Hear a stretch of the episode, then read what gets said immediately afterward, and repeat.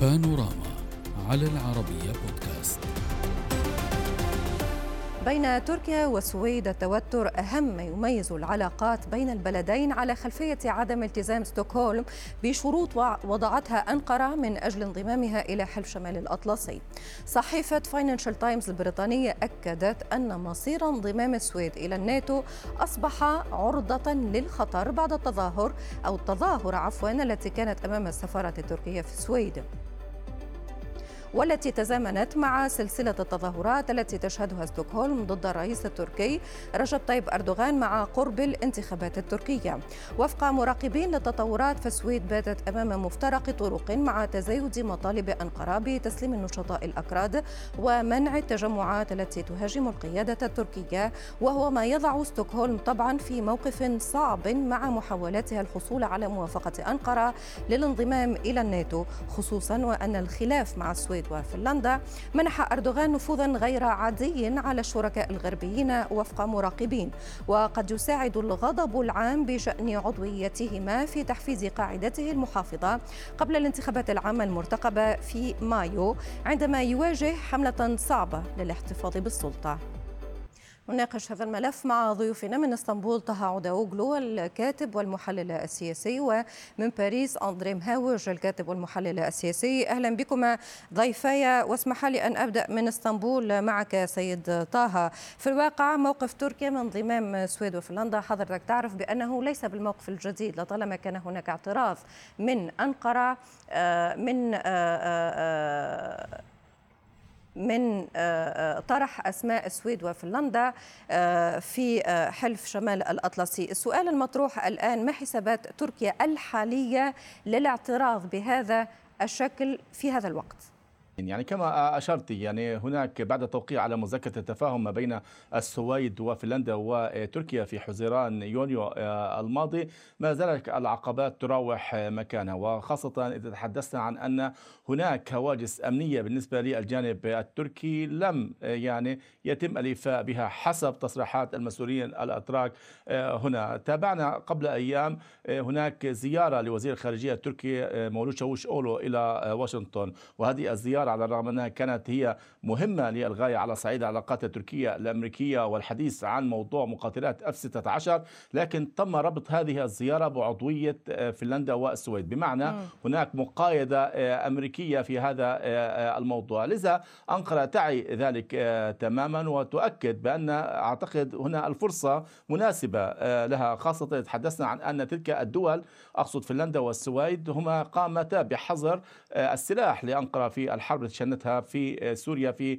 عام 2019 هناك مطلوبين أمنيين كما تقول أنقرة. أنقرة تؤكد بأنها آه، هي دولة آه، كبيرة في حلف الناتو وقديمة من مؤسسيها الحلف ويجب على تلك آه، الدول أن يعني تقوم بتبديد المخاوف التركية. نعم. تحدثنا عن الموقف التركي بشكل عام من عملية الانضمام أنا بتصور أعتقد هناك لا توجد مشكلة لانضمامهم لا بالعكس هناك تصريحات تركية تؤكد انضمام تلك الدولتين هو تزيدان هذا الحلف قوة. ولكن هناك في الجانب الآخر هناك زاوية أخرى مهمة للغاية. هناك خطط أمريكية. الانضمام هو يخدم الخطط الأمريكية للتضييق على روسيا, روسيا. لكن تركيا هي تلقفت هذا هذه يعني الفكرة الأمريكية أو النوايا الأمريكية وهي تريد أن تترجمها وفق مصالحها الخاصة. طيب سأعود لنقطة هذا التحالف التركي الروسي ولكن اسمح لي أن أقف على مجموعة النقاط التي حددتها منذ قليل وأنقلها لضيف السيد أندري. سيد أندري هل تتفق مع ضيفي على أن حسابات أردوغان الحالية هي آه، مواقف السويد فنلندا السابقة آه، فترة الحرب آه، على سوريا مواقف تخص كما قال أردوغان بأن هذه الدول باتت بيوتا لاستقبال المنظمات الإرهابية؟ نتحدث على عناصر من عمال الكردستاني وكذلك جماعة جولن أو كما يقول مراقبون الوضع يخص الانتخابات الداخلية وهذه هي أولوية الرئيس التركي. مساء الخير. اولا وصحيح ما قاله آه، ضيفك الكريم آه، من أنقرة عن الجوانب المتعلقة بمخاوف تركيا وبالعلاقة مع الولايات المتحدة الأمريكية. ولكن أردوغان هو مفاوض ذكي ويعرف كيف يستغل الأمور. أين ذلك؟ من خلال أزمة مثلا المهاجرين مع الاتحاد الأوروبي وكيف حصل على المليارات. الآن يجد أن الفرصة مناسبة لذلك. ولكن تحركه بالنسبة لانضمام البلدين المذكورين إلى الحلف الأطلسي لا ينحصر فقط بهذه الزاوية إنما يأتي من ضمن استراتيجية أوسع آه، آه، بالنسبة لأردوغان بالنسبة لملفات إقليمية كما ذكرت في سوريا هناك كان محاولات لمعالجة الوضع في سوريا كان هناك وساطة من قبل روسيا للتقارب بين تركيا وسوريا. الرئيس أردوغان لا يريد أن يزعج تركيا روسيا كثيرا ولا أن يتجه أن يسير في آه، ولكن هذا مفهوم سيد أندري صحيح. مع أنه مع أنه عفوا مع أنه يزود أوكرانيا بالسلاح مم. هناك أيضا هذا الشعور بالعداء الذي يشعر أردوغان بأنه يتنامى في بعض الدول ضده رأينا مثلا في السويد كيف تم حرق دمية تمثل الرئيس أردوغان بسبب مواقفه الأخيرة مم. موضوع الأكراد أيضا يعني موضوع كانت مهم. هناك مجموعة من النقاط ولكن اسمح لي سيد أندري من بين كل هذه الملفات طبعا. ما يهمني نعم. هو رأي حضرتك يعني قراءة حضرتك الشخصية ورأيك من بين كل هذه النقاط وهي في الواقع عديدة جدا وكلها تشكل الموقف الأساسي التركي من انضمام السويد في هذه المرحلة بالذات هل أردوغان يمثل يفكر في كل هذه النقاط أو يفكر في الانتخابات القادمة في مايو موضوع الانتخابات هو جزء فصل. كما ذكرت هناك استراتيجية متكاملة حتى بالنسبة لعلاقاته مع دول الجوار. موضوع الانتخابات طبعا رأينا أن أردوغان اليوم آه، آه، يتصدر الواجهة واجهة السياسة على الساحة الخارجية من خلال عدة ملفات ليس فقط انضمام السويد وفنلندا هذه جزء منها. يريد أن يقول بأنه هو المدافع الأول عن أمن البلاد عن الأمن القومي التركي من خلال مواجهة حزب العمال الكردستاني. اثنين بأن لأنه أيضا يدافع عن صورة آه، تركيا كقوة رائدة في المنطقة ومن بين الدول الرائدة على صعيد العلاقات مع دول الغرب وهو أيضا لا يرضخ للابتزاز ولا يريد أن يكون أيضا هذا ما يحاول أن يعطيه صورة في نعم. السياسة الخارجية تابع لأي دولة على الأخص الولايات المتحدة الأمريكية في موضوع الاستغلال الداخلي طبعا أردوغان أعتقد الضيف يوافق ربما واجه بعض الصعوبات في الداخل نعم. في المدة الأخيرة استطلاعات الرأي يعني ليست مريحة بالنسبة إليه هناك حتى من داخل حزبه بعض التساؤلات عن ترشحه مرة جديدة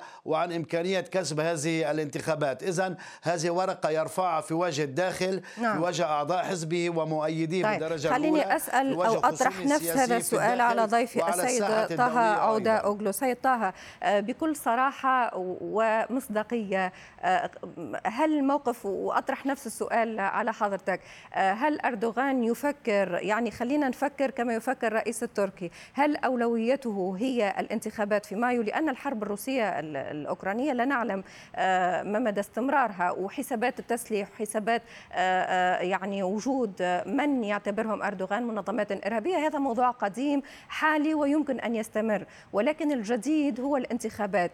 بشفافية هل الانتخابات تعني أردوغان وتدفعه للضغط على ملف السويد؟ يعني آه، يعني هذا الموضوع موضوع مهم جدا. نعم يعني خاصة بالنسبة لرئيس أردوغان هذه الانتخابات القادمة المقبلة هي تختلف عن باقي الانتخابات السابقة. نتحدث عن هناك تحالف معارض قوي جدا يحاول سحب البساط البساط من تحت أقدام الرئيس أردوغان. آه، كما ذكر ضيفك أن الرئيس أردوغان دائما هو مناور ذكي وقوي ويستغل كل الظروف. أعتقد هناك ظروف منحت أو سنحت له خلال الفترة الأخيرة الماضية بداية من الحرب الروسية الأوكرانية الأوكرانية استغلها بشكل كبير ونجح فيما يتعلق بأزمة الحبوب. هناك أنا من وجهة نظري أعتقد الأزمة هي لا تتعدى فقط تركيا والسويد وفنلندا تتعدى هي أكبر من ذلك. وأقصد تركيا والولايات المتحدة الأمريكية. أشرت في بداية حديثي زيارة شاوش أوغلو. أنقرة تعي تماما بأن المشكلة المشكلة والحل هي في آه، يد الولايات المتحدة الأمريكية، لذا هي توجه رسائل عبر آه، انتقاداتها للسويد فيما يتعلق بالمطلوبين وأقصد آه، عناصر حزب العمال الكردستاني وتظاهرات وهي تعي تماما بأن الولايات المتحدة الأمريكية هي التي تدعم قوات قسد في سوريا، هي التي تستضيف فتح الله جولان المتهم الأول في المحاولة الانقلابية، لذا كل هذه الأمور يعني تخدم تركيا بشكل كبير وتخدم من دون شك الحزب الحاكم والرئيس أردوغان المقبل بعد ولكن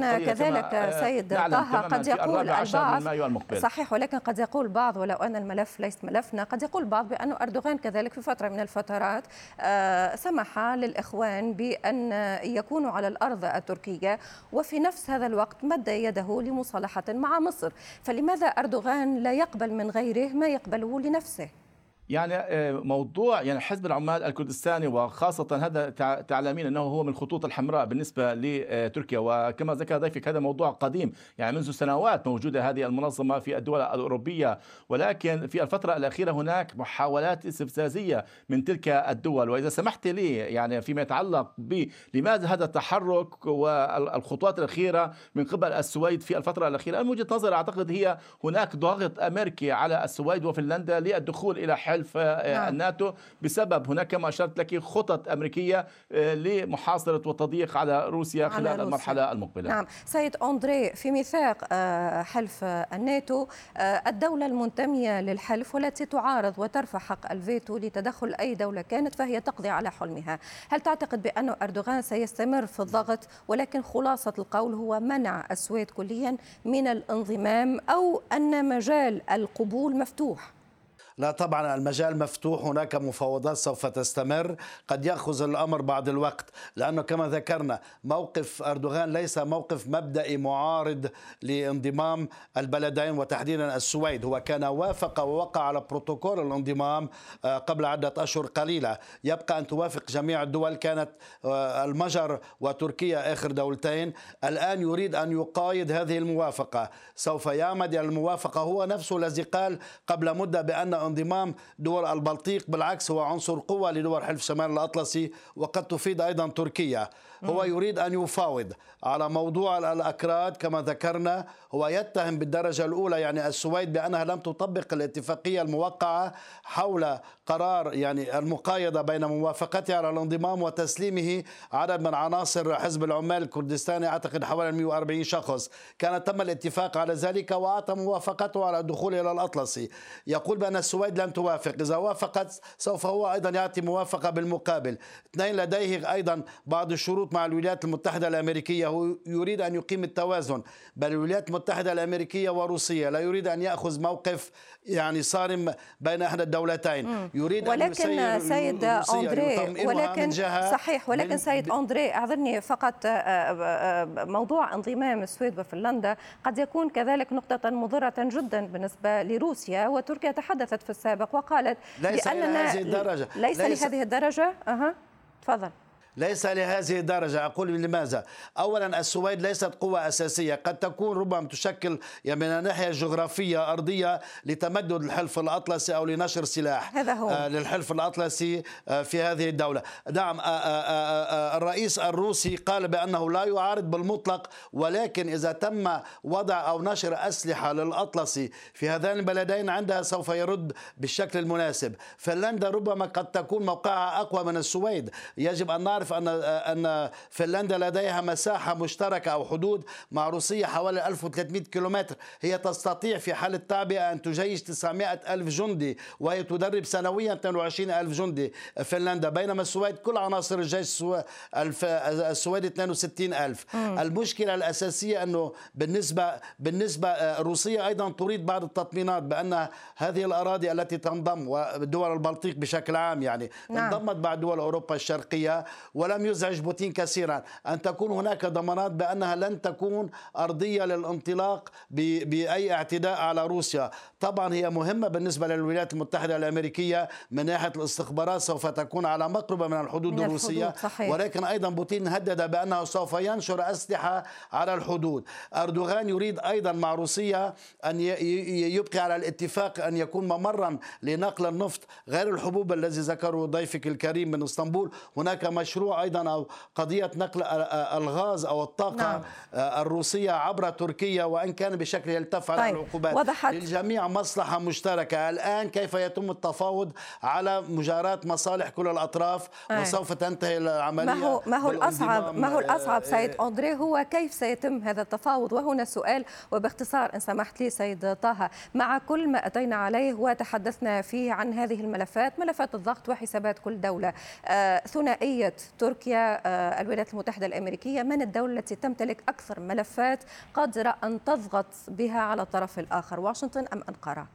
يعني أنا أتصور أعتقد حاليا أوراق تركيا آه، قوية جدا وخاصة آه، فيما تحدثنا في هذا آه، الملف وخاصة فيما يتعلق بعلاقتها مع روسيا. لكن هناك ملف آخر وهو ملف يعني مقاتلات اف 16 الولايات المتحده الأمريكية تبقى يعني هي القوة التي ممكن أن تحرك يعني الأوراق من جديد خاصة أن أنقرة حاليا كما أشرت لك مقبلة بعد أشهر قليلة على انتخابات. لا تريد أن تخطئ وحساباتها دقيقة جدا يعني خاصة تعاملها مع روسيا من جهة وتعاملها مع الولايات المتحدة الأمريكية. إلى حتى هذه اللحظة السقف عالي جدا من قبل آه، أنقرة. تريد تحصيل مكاسب وهذه المكاسب تريد أن تترجم على أرض الواقع وخاصة هي تسجل لنقاط للرئيس أردوغان في الانتخابات القادمة. وضحت الفكرة. شكرا جزيلا لكم على المشاركة. 35 أيضا. كان لك تعليق سيد أندري باختصار. تفضل.